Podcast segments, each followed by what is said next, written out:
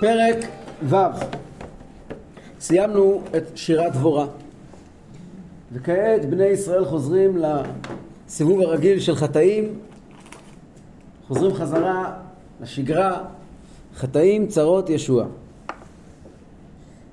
ויעשו ויעשו בני ישראל הרע בעיני אדוני ויתנם אדוני ביד מדיין שבע שנים. עד כאן. נו, אבל אתה לא בפרק ו'. אבל אתה פה. תביא. תביא לי.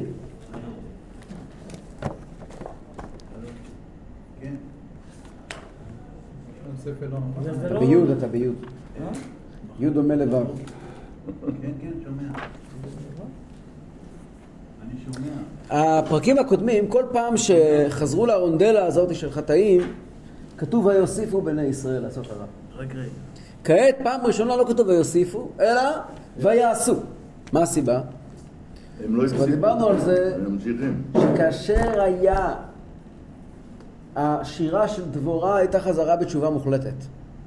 וכל מה שהיה קודם נמחק. זה בעצם סיפור חדש. כך כתוב בחז"ל, שזה הכוח של שירה. שבעצם, שירה גם מלשון שיר, מלשון ישר. זה מיישרים קו עם הקדוש ברוך הוא. אחרי השירה היה הכל כאילו דף חלק, ולכן לא כתוב ויוסיפו לעשות הרע, כך אומר שיר השירים ובדרש תהילים, אלא ויעשו הרע. ואתה עוז יד מדיין על ישראל, מפני מדיין עשו להם בני ישראל את המנהרות אשר בהרים, ואת המערות ואת המצדות. והיה עם זרע ישראל, ועלה מדיין ועמלק, ובני קדם ועלו עליו, ויחנו עליהם, וישחיתו את יבול הארץ עד בואכה עזה, ולא ישאירו מחיה בישראל, ושבע שור וחמור. כי הם ומקניהם יעלו ואהוליהם ובאו חדי הרבה לרוב ולהם ולגמליהם אין מספר. ויבואו בארץ לשחתם וידע על מאוד מפני מדיין. ויזעקו בני ישראל אל אדוני? אני אסביר. וידע בלשון דלות האויב הפעם זה מדיין מדיין בצירוף של 86. בצירוף של עוד שני עמים עמלק ובני קדם ננסה להבין קצת את הסיטואציה בני ישראל יושבים איפה? בארץ ישראל, נכון? איש תחת גפנו, תחת תאנתו. יש להם בתים, ערים. המדיינים, המדיינים מוכרים לנו, מה? הבדואים, לא? יפה. המדיינים מוכרים לנו מאז ומקדם כאנשים שהם לא בדיוק בעלי ערים נורמליות, הם אוהבים... אה, אלא. בעיקר כמו בדואים, נוודים. המדיינים מסתובבים עם עמלק, שגם הם נוודים, ועם בני קדם. מי זה בני קדם? עמי המזרח, איפה עמי המזרח? רחוקים מאוד מכאן. ערבים. ערבים. ערבים. ערבים במובן הכי פשוט. לא. לא ישמעאלים, ערבים. לא היה. לא היה מוסלמים, למה לא היה ערבים? בני קדם, למה לא היה ערבים? הם לא היו מוסלמים. מי אמר מוסלמים? אה. ערבים. ערבים, ערבים פירושו מחצי האי ערב, שנמצא קדמית, נמצא מזרחית לישראל, לארץ ישראל. אז ממילא אנחנו מגיעים, האויבים האלה מגיעים, מדיין, איפה זה מדיין? מדיין נמצאת בסעודיה. אה, מדיין זה סעודיה? מדיין זה חלק מסעודיה, חלק הצפוני של סעודיה. רגע, אבל יתרו היה כהן מדיין, כי היה כהן נכון, שלו. נכון, נכון. והם חבורה של בדואים, פשוט בדואים. הבדואים האלה הם מתוארים כאנשים שמגיעים עם אוהליהם, הם מגיעים עם אוהלים. תבינו, אנשים באותה תקופה לא גרו באוהלים, אנשים גרו בבתים. אנחנו לפעמים מדמים לנו את התקופה שהדברים הראו לנו כאילו כולם גרו באוהלים, זה לא נכון. אנשים גרו בבתים. היחידה שגרה באוהל הייתה יעל אשת חבר, כי היא ממשפחה של מדיינים, הרי צאצאי יתרו, כך דיברנו בשיעורים קודמים, היא גרה באוהל באמת, אבל אנשים נורמליים גרו בבתים. החבר'ה האלה, מדיין ועמלק ובני קדן, מאז ועד היום הם נוודים. עכשיו, איך נוודים, למה הם נוודים? איפה הם גרים בעצם? הם גרים במדבר. יש סיבה למה הם נוודים. הם גרים במדבר. מי שגר במדבר, כמו בעלי חיים שגרים במדבר, חייב לנדוד. למה הוא חייב לנדוד? מקורות מים. מקורות מים. מקורות מים, מקורות מחיה. עכשיו, עיקר הפרנסה של נוודים כאלה היא לא על חקלאות, אלא על. מרעה. מרעה. נכון. או או שוד ושוד דרכים. זה אותו דבר. נכון, נכון מאוד. עכשיו, המדיינים מצאו להם מקורות לאוכל. פשוט זה כל הסיפור. הם מגיעים לבני ישראל, הם לא שולטים בהם באופן מדיני, עם איזה צבא ששולט על עם ישראל, ובני ישראל מעלים להם מס. זה לא מה שמתואר כאן. הם לא מסודרים בעצמם כנראה באופן, באופן, אה, של, אה, באופן מנהלתי, אה, באופן מסודר עד הסוף. יש בהם שבטים מסודרים, כמובן, יש ראש שבט ויש להם צבא, אבל הם עדיין, הם לא מדינה עד הסוף מוגדרת, כמו שאנחנו מתארים עיר מדינה מאותם ימים, כמו שפגשנו בספר יהושע, או כמו שהיה לנו מקודם את יבין שר, מלך חצור וסיסרא שר צבאו. מדובר פה על המון של, איך הוא מתאר פה? אה, ולהם ולגמליהם אין מספר. המון של אנשים עם גמלים, זה ממש תיאור ככה, אנחנו שגרים כאן בלבנט מבינים על מה מדובר. כן? אנשים שגרים, חיים להם על גמלים ומגיעים בארץ לשחטה, כלומר... להשחית. אז הם יושבים להשחית. מה זה להשחית? אז הפסוק אומר, והיה עם זרע ישראל. הם ממתינים לראות שעם ישראל זורע. הם הרי לא מתעסקים בחקלאות. בני ישראל עוסקים בחקלאות. הם ממתינים לזריעה. אצל הבדואים, למשל, פלאח זה, זה, זה הדבר הכי בזוי. בזוי. בזוי. הוא מתעסק בחקלאות. מתעסק בחקלאות, לא, הם לא, לא מקבלים, הם לא, הם, הם יש משהו שישבו, שהישראלים ישבו לא. בסיני ובאל-עריש ובנו את, ה, את ימית וכל החבר'ה האלו, בשביל הבדואים זה, זה היה משהו, בדואי זה רועה צאן. חקלאות זה לפלאחים. עכשיו, יש שבט בדואי, אה, אל- אל- אל- הג'בליה שנמצא באזור סנטה קטרינה, שזה נחשב השבט הכי נחות. למה? כי קודם כל זה רומנים שבאו מרומניה. הקיסר שבנה את מנזר סנטה קטרינה הביא רומנים משם עבדים. והפכו לבדואים. והם הפכו לבדואים. ואתה תראה את תווי פנים של תווי פנים של סלאבים, לא נראים בכלל ערבים. וזה נקראים שבט ג'בליה. בדואים בלונדינים. אה? בדואים ולומדים, מה זה נשמע נחמד. אז החבר'ה האלה, החבורה הזאת, זה השבט היחיד שעוסק בחקלאות הם היו ממתינים לראות שעם ישראל זורע. מחכים שיצמח, ואז פשוט ברגע שהעסק קצת צמח, נכנסים לעסק ו... ו- ולוקחים את הכל, בוז מכסים את. הכל. ולא היה דרך להתמודד איתם, שבע שנים. זאת אומרת, זה מצב מאוד מאוד לא פשוט. מה בני ישראל עושים? המוח היהודי ממציא לנו פטנטים, נכון? מה הם עושים? אומר לנו הפסוק, ויחנו עליהם וישחיתו את יבול הארץ עד בואכה עזה. אגב, המילים עד בואכה עזה, מי יגיע לעזה? מה זה עד בואכה עזה? אז המפרשים אומרים, זה כאילו, אתה הרי מכיר את התוואי של ארץ ישראל. עד עזה. מה זה עד עזה? מאיפה עד עזה? מצפון, מהר תבור עד עזה. אנחנו רגילים לדמיין בראש שלנו את הארץ מצפון לדרום, אבל זה לא הדרך לצייר את הארץ.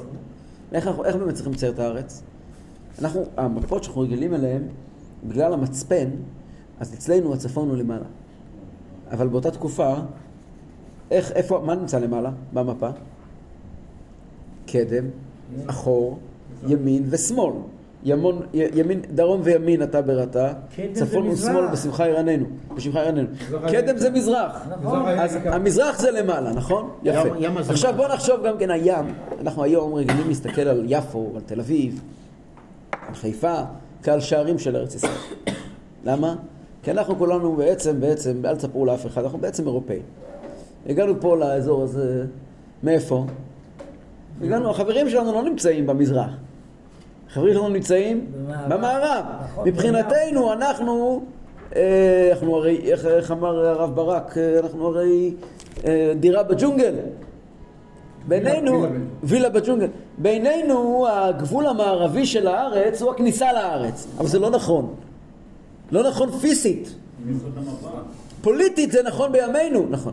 פוליטית זה נכון בימינו, אבל, אבל, אבל פיזית, בשטח זה לא נכון.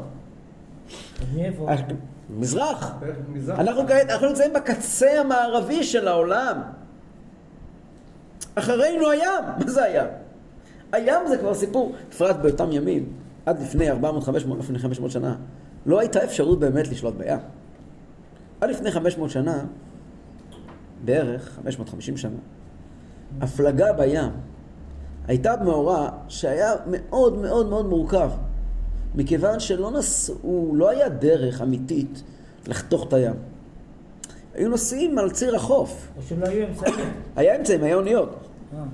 אבל לא היה אפשרות לנווט בתוך הים. לא היה. לא היה את הטלסקופים ואת כל, ה, את כל המכשירים שמאפשרים היום אה, לחתוך את הים באמצע.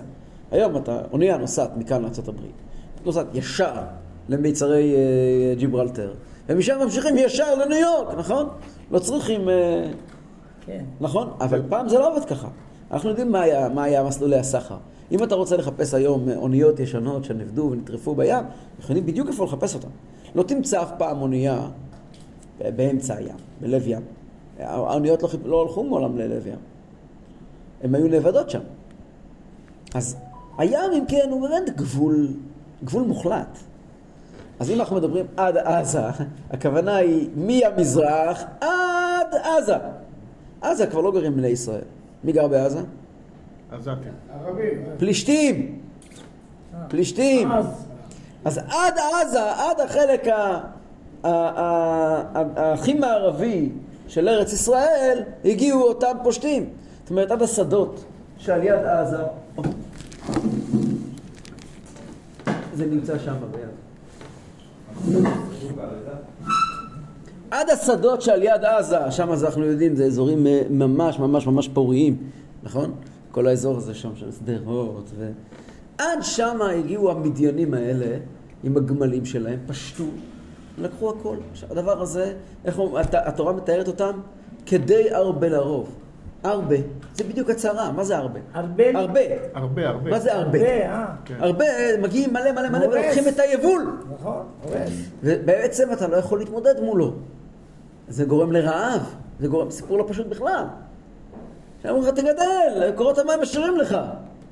אז מה בני ישראל עשו?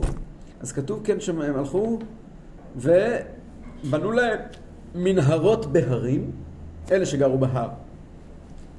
בנו מנהרות, ומערות ומצדות. אומר הרלב"ג, שמעתם פעם על הרלב"ג? הרלב"ג היה בחור טוב. רבי לוי בן גרשום. הם היו מחביאים שם את היבול. כן, לא, ישנו בבית שלהם, הם לא, לא כתוב שהם הרגו אנשים. כתוב שהם משחיתים את הארץ. כדי שלא יגיעו החבר'ה האלה שהתנהגו כמו הרבה. היו מחביאים, היו בונים סליקים בשביל אוכל פשוט. אומר הרלב"ג, למה התורה מספרת לנו? למה הנביא מספר לנו שהם בנו סליקים? אומר הרלב"ג, הנביא רוצה להגיד לנו, יהודי חייב תמיד לדאוג לעצמו. למה? יהודי תמיד חייב לדאוג לעצמו. אתה חייב לארגן לעצמך סליקים. ככה אומר הרלב"ג. זו הסיבה שהסיפור הזה נאמר כאן. טוב. אז uh, הנה הם מגיעים והם משחיתים. ויעיד על ישראל מאוד מבני בניין. מדיין, ישראל, מה, זה- מה, מה, מה זה ויעיד על? הפכו דלים. לא היה מה לאכול.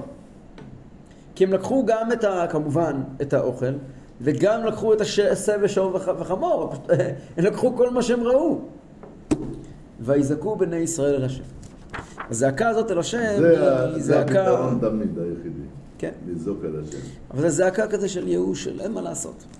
זוהר הקדוש אומר שהמדיינים פה בעצם באו לפרוע חשבון ישן. אנחנו זוכרים, בפרשת מטות קראנו, פרשת שיש לנו נקמת השם במדיין, נכון? זה מדיינים לפני, 300 שנה לפני כן, כמעט. קצת פחות מ-300 שנה לפני כן. היה מלחמה עם עם ישראל כשיצאו ממצרים, נכון? לפני שנכנסו לארץ, הייתה מלחמת מדיין. המדיינים שמרו חשבון, הם אמרו, יש להם יהושע עכשיו, לא כדאי. הם פשוט כל הזמן חיכו שעם ישראל ירדו מבחינה רוחנית. וכשהם ראו שהדור ההוא היה פרוץ מבחינה רוחנית, אז הם אמרו, זה הזדמנות. מה הם עשו? הם הלכו לעמלק, ואמרו לעמלק, יש לכם חשבון עם עם ישראל ישן. ו... וכעת אין מי שיגן עליהם, אז בואו נלך ונלחם בהם. זאת אומרת שאויבי ישראל הגדולים יודעים שלישראל ישנה הגנה שמימית. הם מצפים תמיד לרגע ש... והיה כי יריד הוא לא, ופרק... והיה כי יריד ופרקת הוא לא מעל צוואריך. מחכים שאנחנו נרד ברוחניות. גם עכשיו רואים את זה, יימח שמם וזכרם. החיזבאללה וכל החברים שלנו מהצפון וזה, אז מה הם אומרים? הם אומרים עכשיו בגלל שיש מחלוקת בעם ישראל. עם ישראל חלש, אנחנו לא יכולים לנצח את עם ישראל באופן אקטיבי. אבל אומרים עכשיו זו הזדמנות שלנו, למה? כי יש בתוכה מחלוקת. זאת אומרת, הם יודעים שלנצח אותנו אי אפשר אם לא שאנחנו בעצמנו בבעיה. רק אחרי שהם מגלים שאנחנו בעצמנו בבעיה, רק אז הם יכולים, ופה הם בעצם קולטים, כך אומר הזוהר הקדוש, הם קולטים שאנחנו בבעיה. עכשיו הזוהר אומר את זה, הזוהר בעצם בא להגיד משהו מאוד מאוד חריף. הזוהר מגיע ואומר דבר מאוד חריף. הזוהר אומר, תקשיב, זה אויב אמיתי. זה לא הפירוש שהם הלכו ולקחו את זה עברו מחיה. הם אויב אמיתי. אויב אמיתי יודע מתי לבוא. אויב אמיתי תמיד יושב עם הדופק, עם, עם היד על הדופק, מחכה שתהיה חלש כדי להיות גם זה. זה אומר, זה אומר הזוהר, המדיינים זה אויב אמיתי. אה? דווקא מתוך זה שהם נראה כאילו יש חולשה של עם ישראל, מפה מתאחדים כל עם ישראל, וזה היה ביום כיפור. למה הם תקפו אותנו יום כיפור? ידעו כל זה בבתי כנסת. לא, אבל אני מדבר על חולשה רוחנית. הם יודעים שאין להם מה לעשות מולנו. הם יודעים שיש לנו חוסן שאין להם. והחיילים שלנו, תשמע, מאז, מאז 48, באמת, החיילים שלנו לחמו באופן שהפתיע אותם. הפתיע אותם. אנשים כן, מזי. רעב שיצאו הרגע מה- מהשואה, הרגע היהודים יצאו מהמשרפות והתחילו להתקיף אותם כמו מטורפים. ותקשיב, זה לא היה פשוט, הם שלחו את הצבאות הכי טובים שלהם. ופשוט בגשמיות, ליהודים יש אה, חוסן ללכת ולהילחם עבור... מה זה, ירדו, ירדו מהאוניות, ידעו מהם ישר ללטרון. ישר לטון. נכון. עד היום יש להם מצבות שאין עליהם שמות. נכון. אפילו לא הספיקו לרשום אותם. נכון. אבל כשהם רואים שאנחנו מסוכסכים בתוך עצמנו, הם רואים שאין לנו זכויות, זו ההזדמנות שלהם. הוא אומר את זה, איך שמו, איך קוראים לו, אה, נסראללה. הוא אומר את זה, הוא אומר את זה בקול רם. אבל הוא פוחד לעשות משהו. הוא אומר בקול רם, הוא אומר, הוא. אומר, עכשיו הם מסוכסכים, זו ההזדמנות שלנו.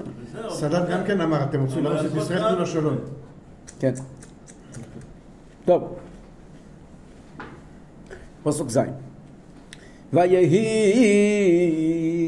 כי זעקו בני ישראל אל אדוני על אודות מדיין. המפרשים אומרים, זעקו על אודות מדיין. יש שני דרכים לזעוק על השם. יש צעקה אל השם מאהבה, חיבור. ויש זעקה אל השם של בעתה, של פחד, של בהלה. זעקה של בהלה היא לא זעקה אמיתית, היא לא זעקה פנימית.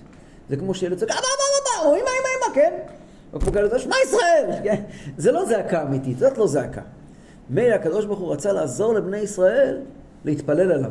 דקה זה לפני לראות שאת המוות כבר מולך, ואז הוא זועק מכל הלב, שאומר, זהו. כן, הוא אומר, אבל זה, אומר, זה, אבל זה זעקה זה בהלה. כמו שאנחנו אומרים בתפילה, יש מה שנקרא מודים דה רבנן. מה אומרים במודים דה רבנן? מודים אנחנו לך על שאנו מודים לך. נכון? מודים אנחנו לך על שאנו מודים לך. שיכולים להודות. כן. להודות זאת גם מתנה. היכולת להודות זאת גם מתנה. נכון? לא תמיד בן אדם מסוגל להודות. וצריכים לומר לקדוש ברוך הוא תודה על היכולת לומר תודה. זה נקרא בקבלה הוד שבהוד. הוד שבהוד. נאמר תודה על לומר תודה. מודים אנחנו לך. זאת אומרת שפה היה חסר העניין הזה. לא זה- אמרו תודה. לא היה באמת הכרה. הוד שבהוד זה אותיות החק. כן, נכון. זה הוד בהוד. נכון. אנחנו ניכנס עכשיו לעוד שבעוד לא ל"ג בעומר עדיין, אבל כן. אז העניין הזה של ההודיה, היה חסר תפילה אמיתית. והקדוש ברוך הוא רצה שמודים לך, אשר מודים לך, רצה לסייע לנו להתפלל. מה הוא עשה? וישלח אדוני איש נביא אל בני ישראל ויאמר להם כה אמר אדוני אלוהי ישראל אנוכי העליתי אתכם ממצרים והוציא אתכם מבית עבדים ואציל אתכם מיד מצרים ומיד כל לוחציכם, ואגרש אותם מפניכם, ואתנה לכם את ארצם. ואומרה לכם, אני אדוני אלוהיכם, לא תראו את אלוהי האמורי, אשר אתם יושבים בארצם, ולא שמעתם בקולי. הנביא, אין נביאים בספר שופטים. וגם בנביא הזה אין לו שם. הוא לא מזכיר את השם שלו. אין שם לנביא הזה. חז"ל אומרים לנו בסדר עולם. שזה פנחס. מי, הכהן? פנחס הכהן. אבל הוא באמת דמות כזאת שהוא נעלם וחוזר. הוא לא היה אדם שהיה כל הזמן כמו אליהו הנביא שהולך ונעלם. כתוב כמה מקומות שהוא היה הולך ונעלם, עד היום הוא הולך ונעלם, כן? אז גם הכהן, גם פנחס, הרי פנחס היה אמור להיות כהן גדול, אבל הוא לא היה כהן גדול. הבנים שלו, הנכדים שלו, זה כבר המשיך הלאה. זאת אומרת, אותו נביא, זה באמת לא תקופה של נביא, הוא הגיע out of the blue, הוא הגיע מאיזשהו שום מקום, אבל ברגע שהוא הגיע כולם הקשיבו לו. הוא מאוד, הוא, הוא עושה, קורא לעם ישראל, הוא רוצה לעזור להם להגיע לתשובה מאהבה.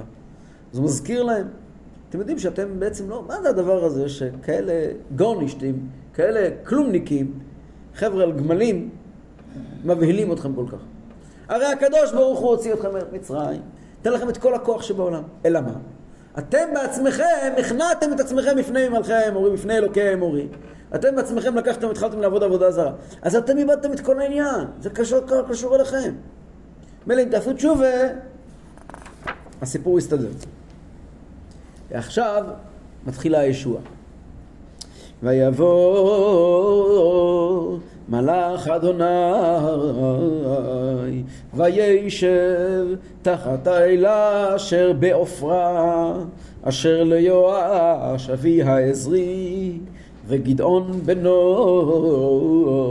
חווה את חיטים בגת להניס מפני מדיין עוד, עוד. כבר נסביר מה קורה פה. וירא אליו מלאך אדוני, ויאמר אליו, ויאמר אליו, אדוני עמך גיבור החיל. יש לנו מקום שנקרא עופרה. אז קודם כל נתחיל עם גיאוגרפיה, כמו שאנחנו תמיד אוהבים. איפה זה עופרה? על יד רמאללה. אז אנחנו מכירים עופרה ליד רמאללה, נכון? איזה ארץ זה עופרה ליד רמאללה? בנימין, נכון מאוד. דני, הוא עושה לי נחת. עופרה זה בנימין. פה מדברים על אנשים מאיזה שבט? גדעון בן יואש, אבי העזרי, הוא משבט. אביעזר בן גלעד בן מנשה. כן, אז זה לא שם. נכון. אז זה לא יכול להיות עופרה המוכרת לנו היום, שנמצאת על יד רמאללה. אז זה לא שם. איפה זה כן? אז יש כמה אפשרויות.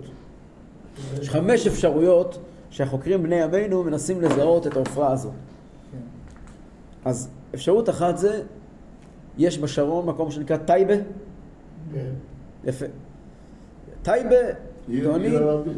עיר ערבית. יש דעות שזאת עופרה. זה בשבט מנשה, זה ליד אלפי מנשה. כן. כן, זה בגבול המערבי של מנשה.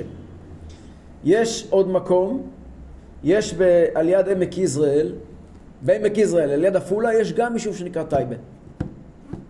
טייבה. טייבה. וגם זה עוד אזור שאפשר לקשור אותו למנשה, הגבול הצפוני של מנשה. כן. אז יש כאלה שאומרים שזה שם. יש דרומית מערבית לשכם אזור שנקרא חירבת עופר, או ויש ליד אום אל פחם חירבת הטייבה. בכל המקומות האלה יש בהם את המילה טייבה.